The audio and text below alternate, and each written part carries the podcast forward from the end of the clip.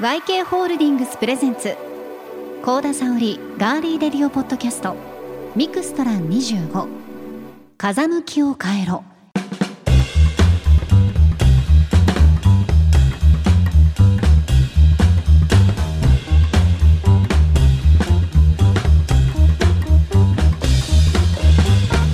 皆さんこんにちは。YK ホールディングスプレゼンツ。ガーリーレディオポッドキャストミクストラン25風向きを変えろ。この番組は異業種のマッチングで新しい価値をお客様に提供する架空のレストラン。ここミクストラン25へ YK ホールディングスグループの各社から毎回1社ずつ代表をお迎えしてガーリーレディオポッドキャストパーソナリティの私高田沙織と足立ディレクターの2人がいろんな角度からお話を聞くポッドキャストプログラムです。改めましてこんにちは10月に入りました10月1日金曜日お相手は高田沙織ですそしてよ番組ディレクターの足立です。よろしくお願いしまますす。今日ははい。ボーダーの緑と白のボーダーのはい。素敵なねはい。T シャツをお召しになっておりますけれども、秋とは名ばかりの夏のような そうです日でごねざいまして、今日この収録日が。そうなんですよね、ジメジメしておりますが、はい。ね、では早速えメッセージご紹介したいと思います、はい。第16回大指導の会を聞いてくださいまして、はい。えメッセージいただいていますえまずはロイさんからですはい。ありがとうございます。今週も楽しませていただきましたちょうど番組を聞く前に YK ホールディングスの代表もゲストに出るのかななんて思ってたら今回でした。荒川社長ですね。はい。理想を求めなければ現実には近づけないっていう考え方同感です。大志堂さん割と近くにあることが分かったので一時帰国時に行ってみますと。おお。お東京か神奈川かどちらかのお店のどこかそうですね近くなんでしょうね。ロイさんのえプライベートえなはい。個人情報がロイさん大丈夫ですか？まあ二十三店舗ありますので、なかなかね。そうですねしかも、うんピンポイントでってこあとはないと思います。んご自身はニュージーランドなんでそうですそうですねこれ突き詰めた人はすごいと思いますよすごいですよ。ロイさんファンンがいらっしゃれば。そういると思いますはい。はい、ね。ありがとうございました、はい。そしてトールさんからです、はい。えー聞きましたありがとうございます。東京へ行く機会があれば大志堂さんのお菓子探してみようと思います、うん。トールさんとかあの割とはい私が知ってる限り、はい。あのフットワークが非常に軽い方なので、いろんなところにお出かけされるっていうイメージがあったんですよ。うんあのアーティストさんのライブに行ったりあ、とか。ね、はい。だけどやっぱ緊急事態宣言に入ったり、まあ、これだけコロナ禍っていうのも続いているのではい。な。かなか東京に行く機会がね、うん。今なかったんだと思いますがまた落ち着いたらぜひ大志堂さんのお菓子探してみてください。はい、あの通販もねありますんで、そうオンラインショッピングね。はい、そのオンラインショッピングでお取り寄せして食べてみますねといただいたのはマコロンさんです、はい、え高田さん足立さんこんにちは。こんにちは。大志堂のリンゴジャムサンド1個ずつ手作業で作られているのとクッキーが美味しいと番組で聞いたのでお取り寄せをして食べてみます。届いたらもう一度この日の番組を聞きながらじっくり味わいますと。ありがとうございます。もうお手本のよううな、ん、素晴らしい。素晴らしいですよ、はい。本当に。マコロンさんあの私あのジャムが結構好きなんですけど、うんうん。まあ社長も言われてましたし足立 D もあのクッキーの部分がうまいんだっていつもね。ちょっとあのその辺では私の味覚あれかなと思ったんですけど、ジャムのうんね、ジャムね、あのねっとり感がすごく良くないですか、はい、ちょっとグミのようなね。そうなんですよ。ちょっとあのうん飴飴のようなね、あそうそうそう。水飴のようなそうね。そうそうそう。で甘さがちょっと抑えられていて、で。でリンゴのあの独特の酸味がちょっと感じられるんですよそうなんでね。すよ、うん、なのでぜひマコロンさんあのお仕事の休憩の時とかにもいいかもしれないので、はい。召、し上がってみてください。ぜひ。皆さんありがとうございましありがとうござたいます。さてまずはこの番組のスポンサー YK ホールディングス株式会社ご紹介しましょう。YK ホールディングス株式会社は2008年に設立。旅客事業と物流事業をはじめ自動車の整備と販売保険食品の製造と販売梱包資材などの製造加工を全国で展開しています。番組の説明でも少し触れましたが M&A や業務提携などにより多様な企業でグループを構成しそれらの異業種間の融合と調和によるシナジーを生み出しています。また新しい独自の働き方改革に取り組んでオリジナリティを確立すべくさまざまな努力と挑戦を続けています。そんな YK ホールディングスグループの各社を毎回1社ずつご紹介していきます。さあ18回目となりました。はい。早いですね。早いですね、うん、18回目の今日は創業100年を超え多品種小ロット生産による特殊加工を得意とされています。段ボール製品の製造会社。白石段ボール工業株式会社をお迎えします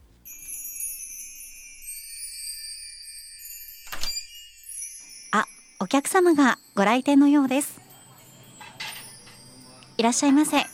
ガーリーレディオポッドキャストミクストラン25へようこそお越しくださいました。それではお席へご案内いたします。こちらへどうぞ。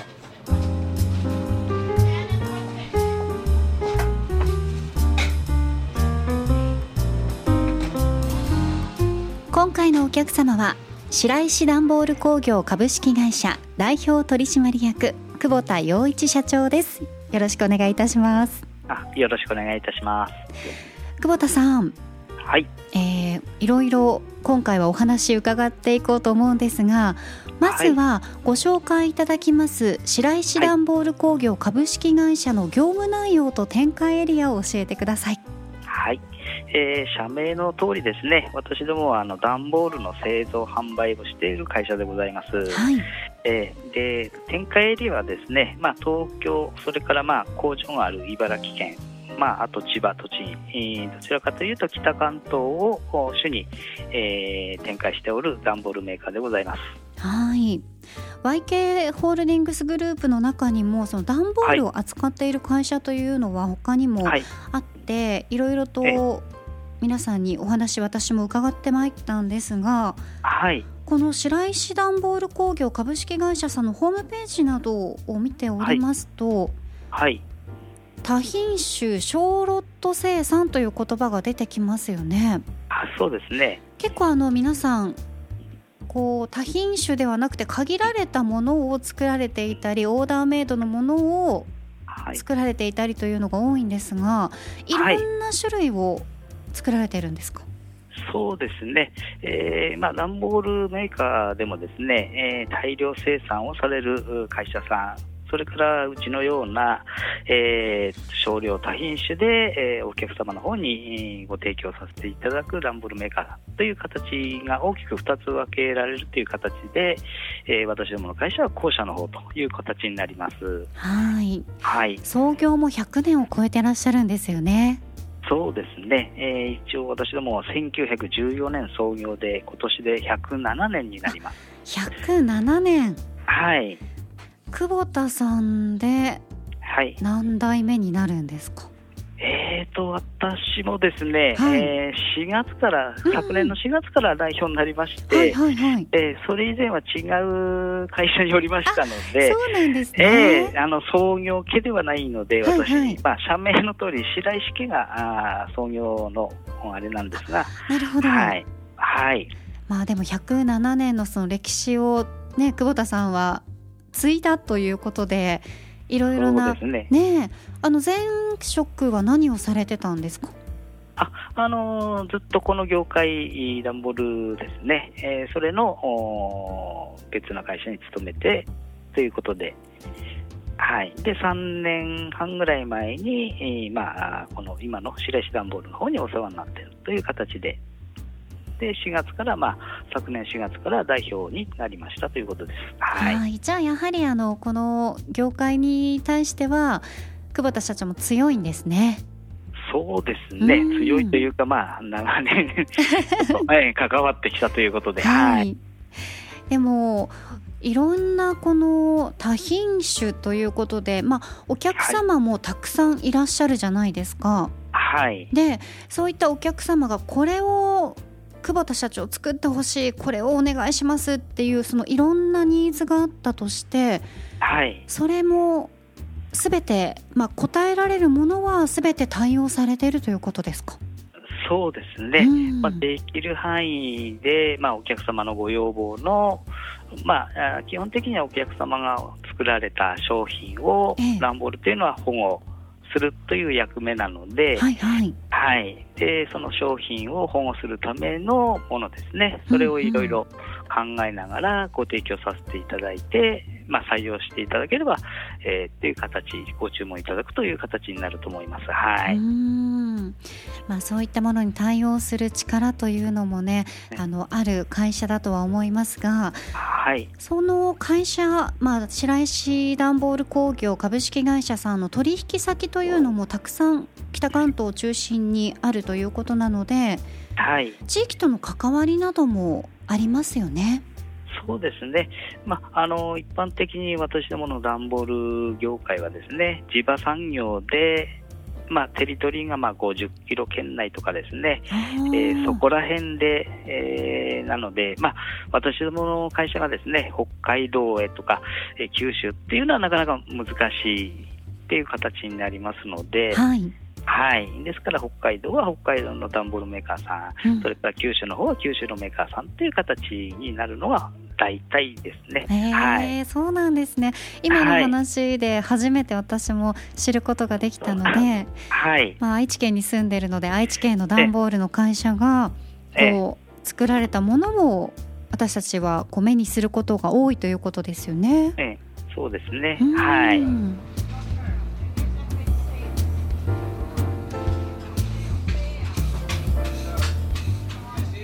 さあでは白石段ボール工業株式会社さんが目指していくもの、はい、そして久保田社長これからもこだわり続けたいことというのは何かありますでしょうか？そうですね、まあ、先ほど言ったように、まあ、歴史的にですね、え100年以上を超える歴史のある会社なので、まあ、それを私がちょっと今、引き継いで、えー、になってますので、はい、できれば今後もですね100年以上続くような会社に将来はしていきたいなっていうのがあります。はい。大きな目標ですね。そうですね、まあ、それができるかどうかはちょっと なかなか難しい時代のね、えー、いろいろ今、流れが早いので、はい、変化も大きいし、なかなか厳しいとは思うんですが、ぜひともね、そういうことで、えー、今後も100年続けていけたらなというのは思っております。はい。そして久保田社長一つお伺いしたかったんですが、はい、あの両面テープ張りなどのこの二次加工品というのがあるじゃないですか。はい。これ二次加工品というのは私たちが目にするようなあの普通の段ボールではなくて、どういったものを二次加工品っていうんですか？あえーとですねまあ、あの両面テープみたいものは、まあ、あの私ども段ボール以外にもですね、はい、包装資材を販売をしておりますので、はいはいはい。はい、そこでまたそれに対して少し加工を加えるということは二次加工みたいな感じでやってます。はい、へじゃあ梱包資材などもたくさん作られているんですね。そうですね、うん、あのー、完全な製造はできない部分もあるんですが、えそれをまた、えー、まあ、仕入れてですね一部加工して、えー、お客様のニーズに合ったもので販売するという形も取らさせていただいてます。はいありがとうございます、はい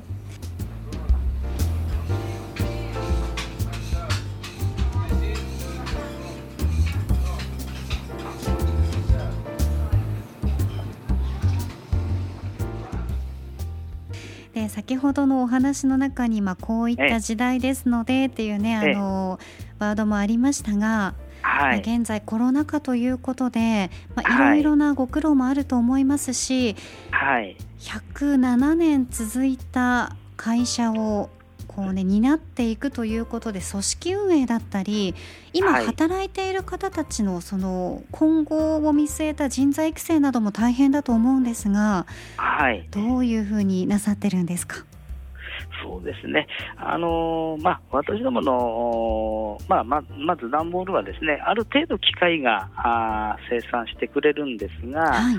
えまあ、その機械および私どもの会社はそれにちょっと手を加えて、えー、加工をしてお客様に届けるという形を主にやってる会社ですので、えーまあ、そういうものがあ引き継がれる技術ですね、そこら辺を継承して、えー、社員の皆さんにはお願いしたいと思ってます。はい。うん結構難しいですよね。技術を継承するっていうのはなかなかこう伝え方も大変だと思うんですけど。はい、そうですね。うん、ちょっと段ボールもなかなかあのー紙ですのでですね、はい、なかなか機械で思うようにいかない部分、少し調整がいったりなんかするっていう部分、ねえー、そこら辺でやはりそれは長年ちょっと技術を習得した人にはなかなかかなわないんで、そういう方をできれば育てて、うん、えー、先ほども言った100年続くような会社にしていきたいなと思ってますし、はい。で社員の方も、まあ、働いて、えー、よかったなと思えるような会社にしていきたいというのが私の思いです。はい、はい、本当にあの久保田社長のこの話し方がすごい優しいので、なんかあれですよねいろいろとこう教えてもらいたくなるようなそんな温かいお声されてますね。いえいえ。そんなことないですか？え、えー、心はあれですね。鬼ですね。本当ですか？えー、怒ったりされます？そうはたまにはやはりですね、はい、人間ですんでね、ちょっと感情的になることもありますよね。あなるほど。なんか、えー、そういう感じのは全然あの声だけ聞いていると聞こえないので、すごいお話ししながらはい癒されております。あいえ ありがとうございます。ありがとうございます。はいー、そしてですね、ええ。えー、この YK ホールディングスグループへ参加された理由というのは何かあるんですか、あえー、これは、まああのー前、えー、オーナーでした白石圭様が、まあ、ちょっと後継者不足という形で、えー、YK ホールディングの傘下にという形で4年前、ちょうど約4年前なんですが、はい、はい、YK ホールディングの一員になったという形になります。はい、では久保田社長がまあ代表になる前ですよね。はいそうでございますね。うん、でそして、まあ、現在はこの YK ホールディングスのグループの一員ですが一員になってから何か、はい、久保田社長が感じる変化というのはありますか？そうですね、まああのー、全く YK ホールディングはですねえー、異業種の集団なので、えー、えー、まあ、この段ボールメーカーも、まあ、名古屋とあと伊丹、兵庫県の伊丹にありますけれども、他は全く違う異業種の会社さんが集団で集まっているという形なので、私ども、ちょっとね、段ボールだけっていう形の、まあ、狭い視野しか持ってなかったところを、はい、まあ、異業種があ入ってきて、一緒に交流することによって、いろいろまた、こう、見えてくるものもあるのかなとは思って、非常に期待はしております。はい。やっぱりそれが YK ホールディングスグループのこう強みでもありますもんね。そうですね。うんうんまあ、特にね、今、コロナ禍でなかなかその本業がうまくいかない会社さんは、まあ、違う業界に、はい、っていうかですね、えー、もう考えられているというところもあるので、うん、まあ、そういう部分でね、それが以前から YK ホールディングはやってたというところがありますので、そこら辺があ YK ホールディングの強みなのかなとは思っております。はい、ありがとうございます。はい、また白石段ボール工業株式会社さんもその YK ホールディングスグループの一員としてこれからまたどんな、い、ろんなねこう変化を見せてくださると思うので私たちも楽しみにしております。はいえー、こちらご期待に添えるように頑張りたいと思いますので、はい、はい、ありがとうございます。はい。さあそして久保田社長話は変わりまして、はい、えー、白石段ボール工業株式会社があるのが茨城県ですよね。そうですね、はい、えー、佐島郡境町という非常に田舎なところにあります。はい、これあの猿に、はい、島に郡と書いて、佐島郡ですね。で、えー、鳥取県境港とかの境境の境ですね、はい、境に町名の町と書いて境町。はい。どういったところなんですか？えー、もう本当に、なんていうんですかね、何もないようなところで、はい、あまああ、自然に囲まれたいいところではございますので、はい、そこで生産をしているという形でございます。うん、はい。この佐島郡境町のはい。おすすめスポットだったりご当地グルメは何かありますか、そうですね、まあ、あの境町でいうと、お茶が、まあ、有名というところなんですが、ええ。はい。まあ、茨城県っていう、うん。まあ、大きなくくりでいうと、はい。まあ、農産物が結構茨城はあれなのえで、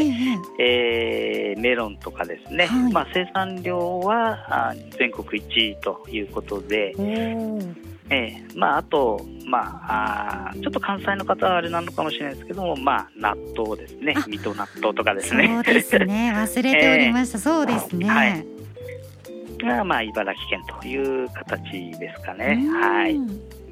社長ご自身はご出身はどちらですか？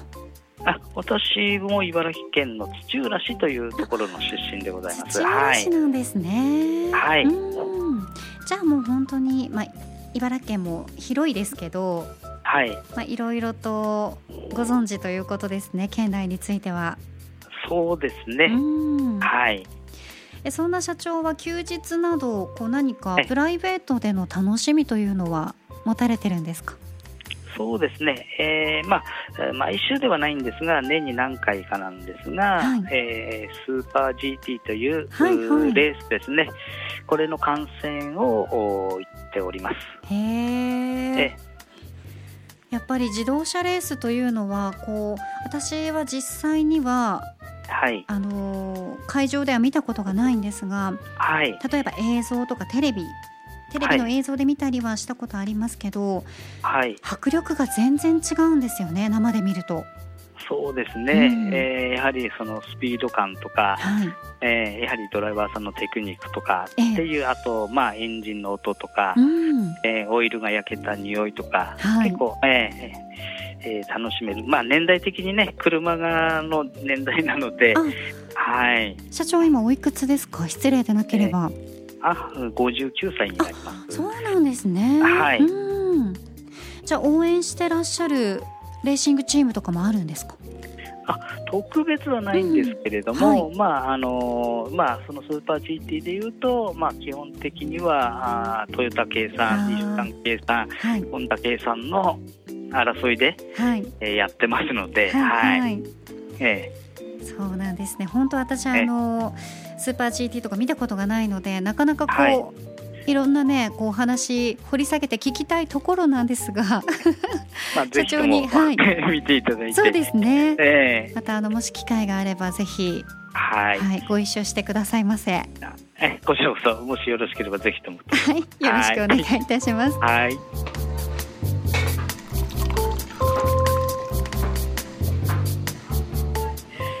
プライベートなお話も聞きましていろんなお話聞かせていただきました、では、は久保田社長最後になりますが、えこれから挑戦チャレンジしたいことは何ですか？そうですね、えーまあ、先ほどもちょっと話した、まあ、会社自体ではですね、えー今後も100年続くようにと、それと、えー段ボールはちょっとね、脇役なんですけれども、お常にお客様が作られた、または生産されたあー製品、商品、食品を保護して、えー皆様に愛される段ボール製造、それから、まあ、もしかしたら違うちょっと業種にえーなるかもしれませんけれども、そういうものも付け加えて、今後ますます発展していきたいなとは思っております。はいありがとうございます、はい。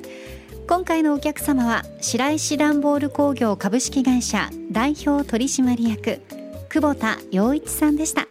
本日はミクストラン25へのご来店誠にありがとうございました。ありがとうございました。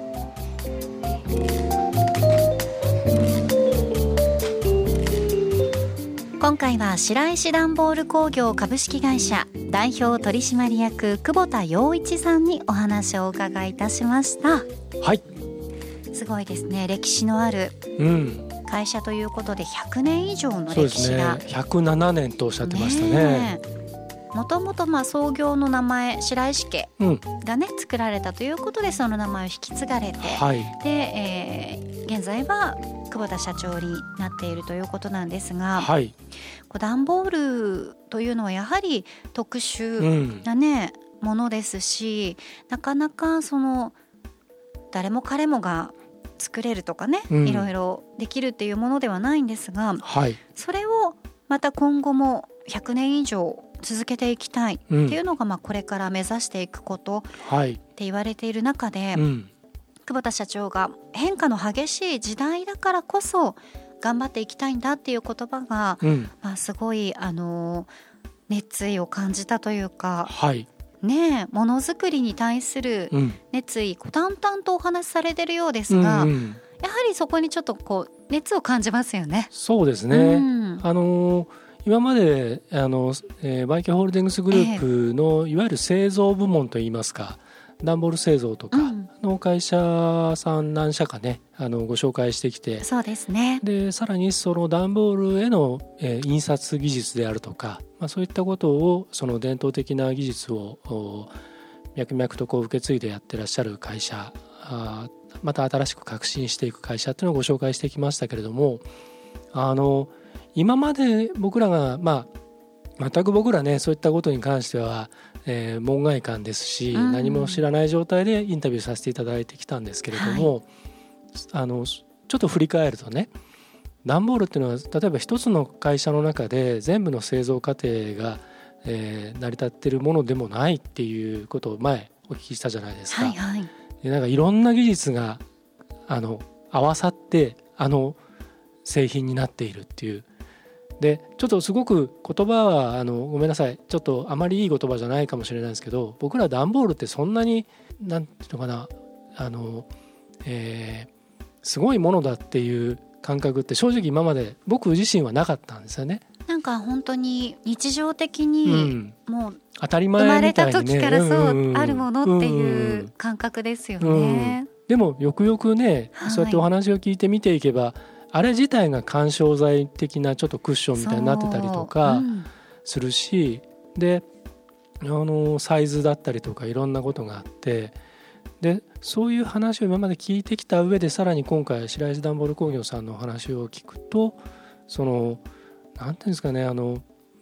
そのもの今ねさっき幸田さん言ったみたいにものづくりっていうものをもう一遍その改めてこう間近で聞かせていただいたっていうかね、うん。そんな感じがします。今までどちらかというとシステムの話とかねはい。経営の話っていうのはたくさん聞かせていただいてきたんですけれども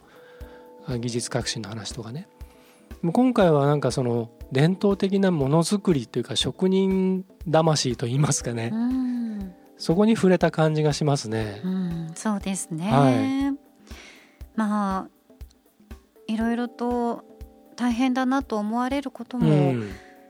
ね久保田社長自身も多いとは思うんですけど、はい。そういった中ご自身でうん、年に何回かはね自動車レース、うん。スーパー GT を観戦されたりと、はい、まあ、オフの部分とオンの部分の、うん、こう区切り区分けがはっきりできている方なんだなっていう印象もありましたし、はい、まあ、それがやっぱり大事なのかなっていうのも感じましたね。そうですね。うんやっぱり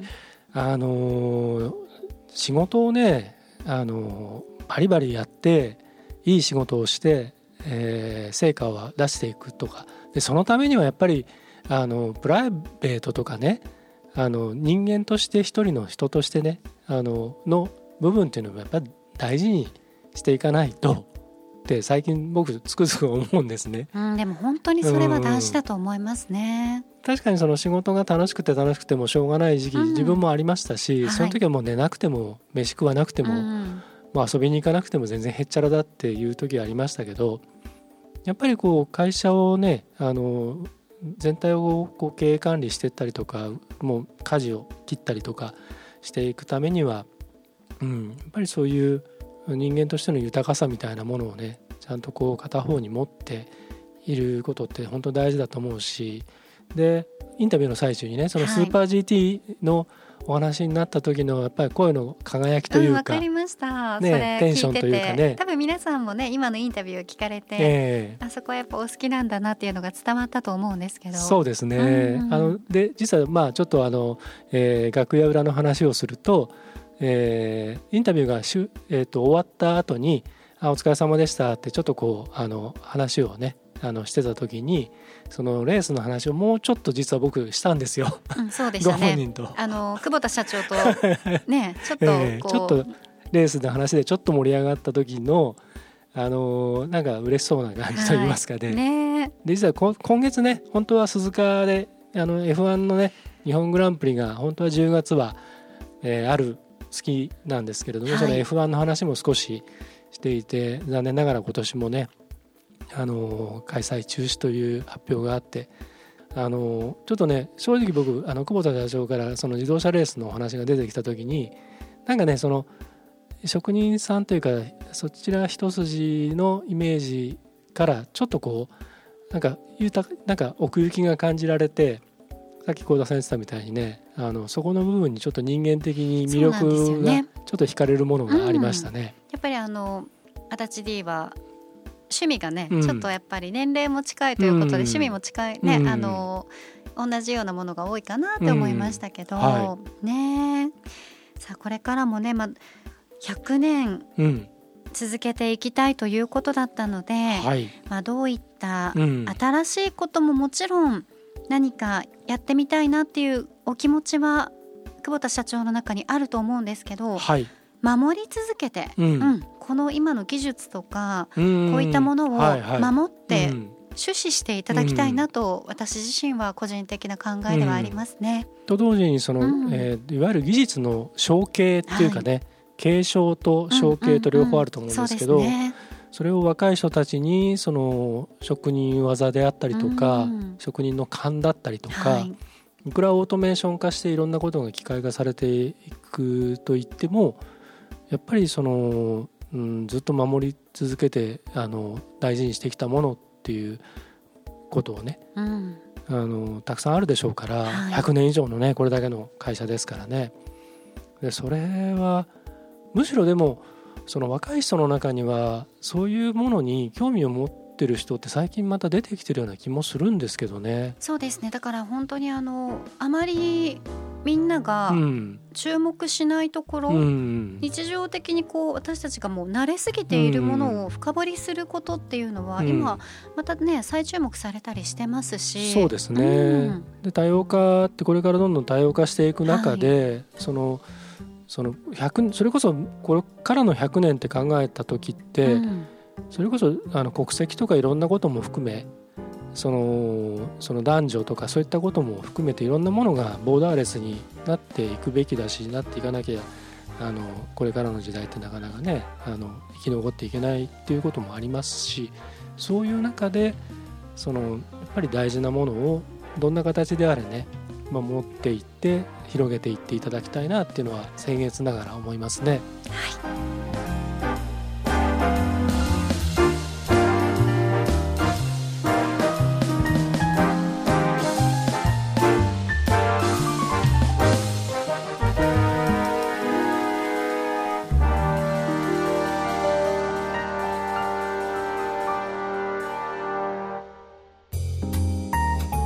YK ホールディングスプレゼンツガーリーレディオポッドキャストミクストラン25風向きを変えろ。いかがでしたでしょうか？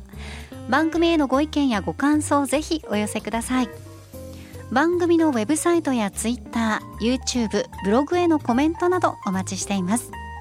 ツイッターなどでつぶやいていただく際にはハッシュタグミクストラン25ミクストラン25ハッシュタグひらがなでガリレディ。ガリレディをつけて送ってください。お待ちしています。そして私たちのもう一つのレギュラー番組ガーリーレディオポッドキャストを毎週火曜日に配信しています。同じ人たちが配信しているとは思えないぐらいテンションが高い時がありますが気にしないでください。この2つの番組はつながっていますのでぜひ皆さんどちらもお聞きください。ガーリーレディオポッドキャストミクストラン25風向きを変えろ。ここまでのお相手は私高田沙織と。足立剛でした。次回は10月8日金曜日に配信です。お楽しみに